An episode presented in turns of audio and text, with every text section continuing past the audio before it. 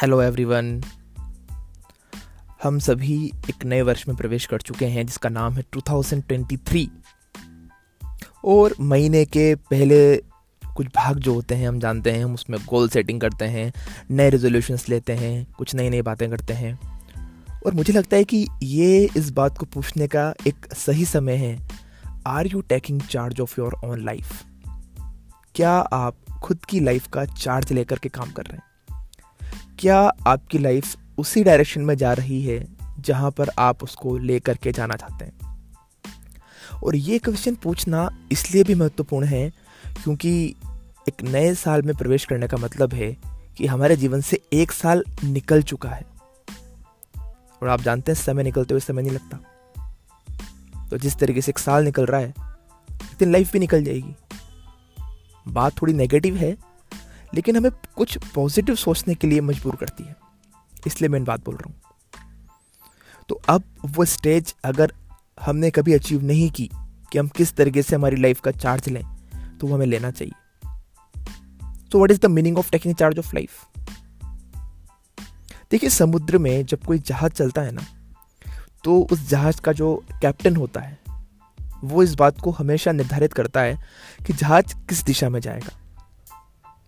अगर जहाज़ का कैप्टन इस जहाज़ की दिशा को निर्धारित नहीं करेगा तो समुद्र की लहरें इस जहाज़ को कहीं भी बहा करके ले जा सकती हैं। और ठीक ऐसा ही हमारे साथ भी होता है। अगर हम इस बात को ठीक से निर्धारित नहीं करेंगे कि हमें कहाँ जाना है, किस तरीके से हमारी लाइफ चलनी चाहिए तो यकीन मानिए, कोई भी व्यक्ति आपकी लाइफ को दिशा दे देगा। If you don't chase your dreams, then someone else will use you to chase their dreams. ऐसा होता है। आप किसी दूसरे की ड्रीम्स को चेस कर रहे हैं। कई बार आप पेरेंट्स के ड्रीम्स को चेस कर रहे होते हैं। कई बार आप अपने एम्प्लॉयर की ड्रीम्स को चेस कर रहे होते हैं। तो कई बार आप अनजाने में किसी और के ड्रीम्स को चेस कर रहे होते हैं।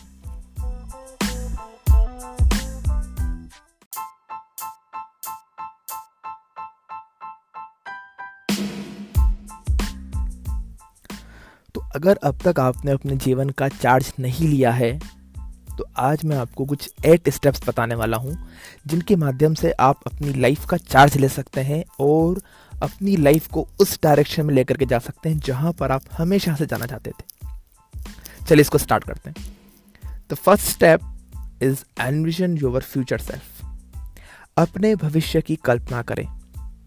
एक कोने में आराम से बैठे हैं, बिल्कुल शांत होकर के एक पेपर और पेन साथ में लें और अपनी लाइफ के लिए सोचें कि फ्यूचर में आप अपने जीवन में क्या बनना चाहते हैं, कैसे दिखना चाहते हैं, क्या करना चाहते हैं। और इन सभी बातों को जितना डिटेल में हो सके, उतना डिटेल में सोचें और जितना अच्छे से इमेजिन कर सके, उतना अच्छे से इमेजिन करें। अल्बर्ट आइंस्टाइन ने कहा था that imagination is the basis of innovation इसलिए जब तक आप इमेजिनेशन नहीं करेंगे, तब तक आप उस दिशा में आगे भी नहीं बढ़ पाएँगे। और जब आप ये सब सोचें तो अपनी लाइफ के लिए तीन चीज़ें डिफाइन करें। वॉट वाई एंड हाउ आप क्या बनना चाहते हैं या क्या प्राप्त करना चाहते हैं? क्यों प्राप्त करना चाहते हैं? और उसके लिए आप कैसे उसे प्राप्त करेंगे? इन सब चीज़ों को आप एक बार डिफाइन करें। Now second step is overcome your limiting beliefs जब भी हम कुछ बड़ा सोचते हैं ना तो हमारा जो मंकी माइंड होता है, ये तुरंत ही हमें डराने की कोशिश करता है। ये हमें बोलता है कि हम इसको अचीव नहीं कर सकते, या ये बोलता है कि अगर हम इसको अचीव करने की कोशिश करेंगे तो इसमें बहुत खतरे हैं। और यकीन मानिए 99 परसेंट केसेस के अंदर, ये जो हमारा मंकी माइंड है, ये सिर्फ़ झूठी बातें कर रहा होता है। ये हमारे अंदर का एक इनर्शिया है, जो हमें कभी भी कुछ नया नहीं करने देता। या हम जब भी कुछ नया करते हैं तो ये हमको परेशान सा करता है। इसलिए इसको लेकर के चिंता होने की कोई ज़रूरी, ज़रूरत नहीं है। उसके बाद है third step set your goals आपने अपनी ड्रीम लाइफ को इमेजिन कर लिया। आपने अपने वाट वाई एंड हाउ भी डिफाइन कर लिए। लेकिन अब उनको हमें गोल की सेटिंग देनी पड़ेगी। क्योंकि इमेजिनेशन में और गोल में यही डिफरेंस होता है कि इमेजिनेशन बिल्कुल ब्रॉड होता है। उसमें कोई टाइम लाइन नहीं होती। उसमें स्टेप्स नहीं होते जिनके ऊपर हम एक्शन ले सकें। लेकिन गोल्स के अंदर हम सब चीज़ें डिफाइन करते हैं। हमारा गोल कंप्लीटली स्मार्ट होना चाहिए।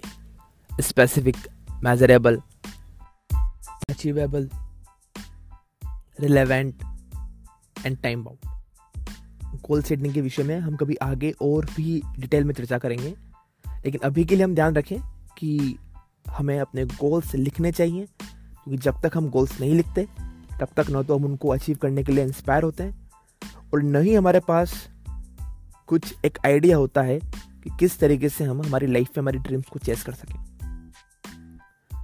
Now comes fourth step which is play your own game देखिए, जीवन में हमको भले ही लगता हो कि हमारा कंपटीशन इससे है या उससे है, पर यकीन मानिए, आपका कंपटीशन किसी से भी नहीं है, क्योंकि कंपटीशन तब होता है जब दो चीज़ें थोड़ी सी सिमिलर हो।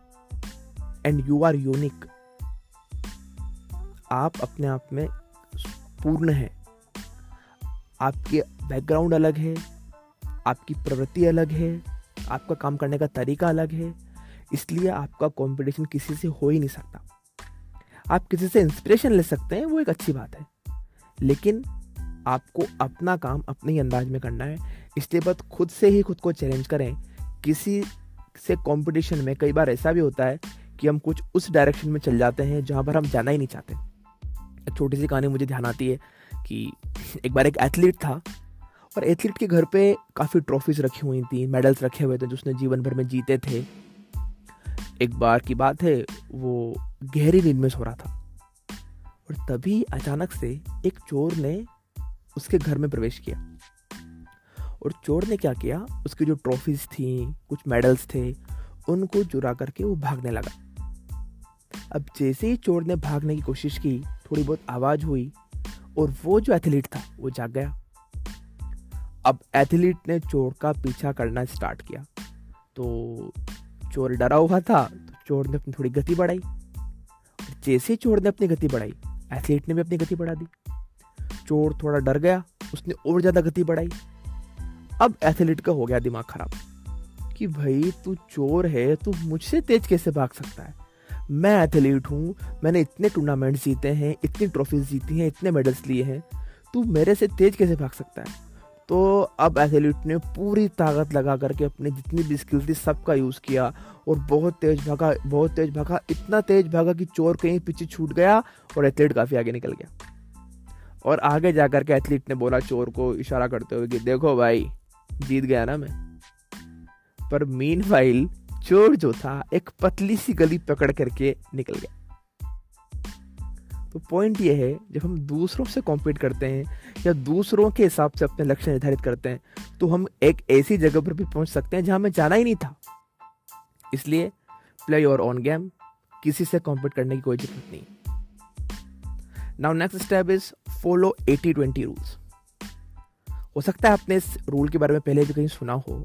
तो एटी ट्वेंटी रूल बोलता है कि आपकी लाइफ में एटी परसेंट जो अचीवमेंट्स हैं वो आपके ट्वेंटी परसेंट एक्शन से आती है। फॉर एग्ज़ाम्पल अगर आपके दस फ्रेंड हैं तो उसमें से आपके एटी परसेंट काम वही फ्रेंड आते हैं, कोई दो फ्रेंड बाकी आपके जो आठ फ्रेंड है, वो फ्रेंड हैं, लेकिन वो इतना यूज़फुल आपके लिए नहीं है। ऐसे ही आप पूरे दिन भर में जो एक्शंस लेते हैं, उसमें से ट्वेंटी परसेंट एक्शंस ऐसे ही हैं, जो आपकी लाइफ को एटी परसेंट डिफाइन करते हैं। ये जो एटी ट्वेंटी रूल है, ये लाइफ के लगभग लगभग हर सेगमेंट में रखता है।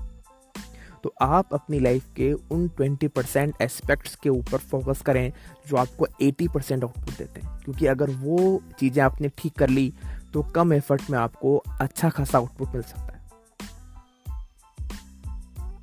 Next step is raise your par अपनी खुद से अपेक्षाएँ बढ़ाएँ, खुद से उम्मीदें बढ़ाएँ, और जो आज आप कर सकते हैं, कल का टारगेट उससे थोड़ा ऊँचा रखें। हमें जैसा कई लोग जिम में गए होंगे और हम जानते हैं, जिम में यही होता है। पहले दिन हम जानते हैं, जाते हैं फिफ्टी पुशअप्स करते हैं। फिफ्टी पुशअप करने में भी हमारी जान निकल जाती है। पर हम तो फिर भी फिफ्टी पुशअप करवाए जाते हैं। और जिस दिन हम फिफ्टी पुशअप अच्छे से कर लेते हैं, अगले ही दिन हमारा टारगेट बढ़ा करके हंड्रेड पुशअप कर लिया जाता है। ऐसे ही ये टारगेट लगातार बढ़ते रहते हैं। और टारगेट हमेशा ऐसे रखे जाते हैं जिनको हम इजीली अचीव नहीं कर पाए। जिनको हासिल करने में थोड़ी सी तकलीफ़ हो। क्योंकि यही खुद को डेवलप करने का तरीका है। जिस तरीके से मसल्स डेवलप होती हैं, वैसे हमारी लाइफ भी डेवलप होती है। तो जब तक हम खुद के लिए हाई स्टैंडर्ड सेट नहीं करेंगे, जब तक हम आज कल से बेहतर करने की कोशिश नहीं करेंगे, तब तक यकीन मानिए, हम हमारी लाइफ को उस जगह नहीं पहुँचा सकते जहाँ पर हम जाना चाहते हैं। Next step is be grateful to life तो जैसा कि मैंने अभी आपसे बोला ड्रेस यूर बार अपने स्टैंडर्ड्स को हाई करें। पर इसका मतलब ये बिल्कुल भी नहीं है कि हम खुद को कोसें या अब तक हमने जीवन में जो कुछ किया है उसके लिए अपने आप को दोष दें कि मुझसे ये गलती हुई है वो गलती हुई है मुझे ये नहीं मिला, वो नहीं मिला। ऐसा करने से आप अपना माइंडसेट नेगेटिव करेंगे और इसका कोई लाभ होने वाला नहीं इसलिए be grateful to life life में जो भी मिला है आपको, बहुत कुछ अभी तक आपके जीवन में अच्छा हुआ है, उसके लिए आप लाइफ को शुक्रिया कहें और हमेशा ग्रेटिट्यूड प्रैक्टिस करें। धन्यवाद दें सब चीज़ों को। जो भी आपके जीवन में हैं, जो भी आपके गॉड हैं या फिर जिनको भी आप अपनी लाइफ में सबसे इम्पोर्टेंट पावर मानते हैं, उसको आप शुक्रिया अदा करें। ऐसा करने से we make our self receptive to grace हम जब ग्रेटिट्यूड प्रैक्टिस करते हैं तो निश्चित तौर पर हम आगे अपने लिए फॉर्चून को आमंत्रित करते हैं।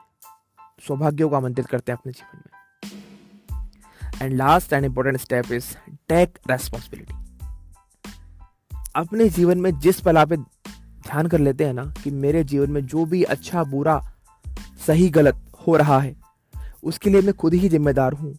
बस वहीं से प्रोग्रेस स्टार्ट हो जाती है। किसी को दोष नहीं देना। जो भी चीज़ें आपकी लाइफ में हो रही हैं या आगे होंगी, उनके लिए नोइंगली या अनोइंगली आप खुद ही रेस्पॉन्सिबल हैं। इसीलिए किसी को भी दोष ना दें और बस खुद के ऊपर रेस्पॉन्सिबिलिटी लेकर के जीवन में आगे बढ़ते चलें।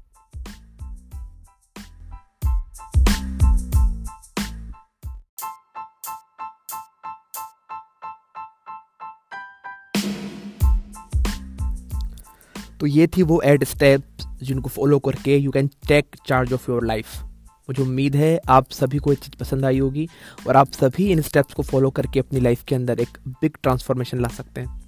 अगर आपको ये पसंद आया है तो please subscribe to my podcast and share it with your friends thank you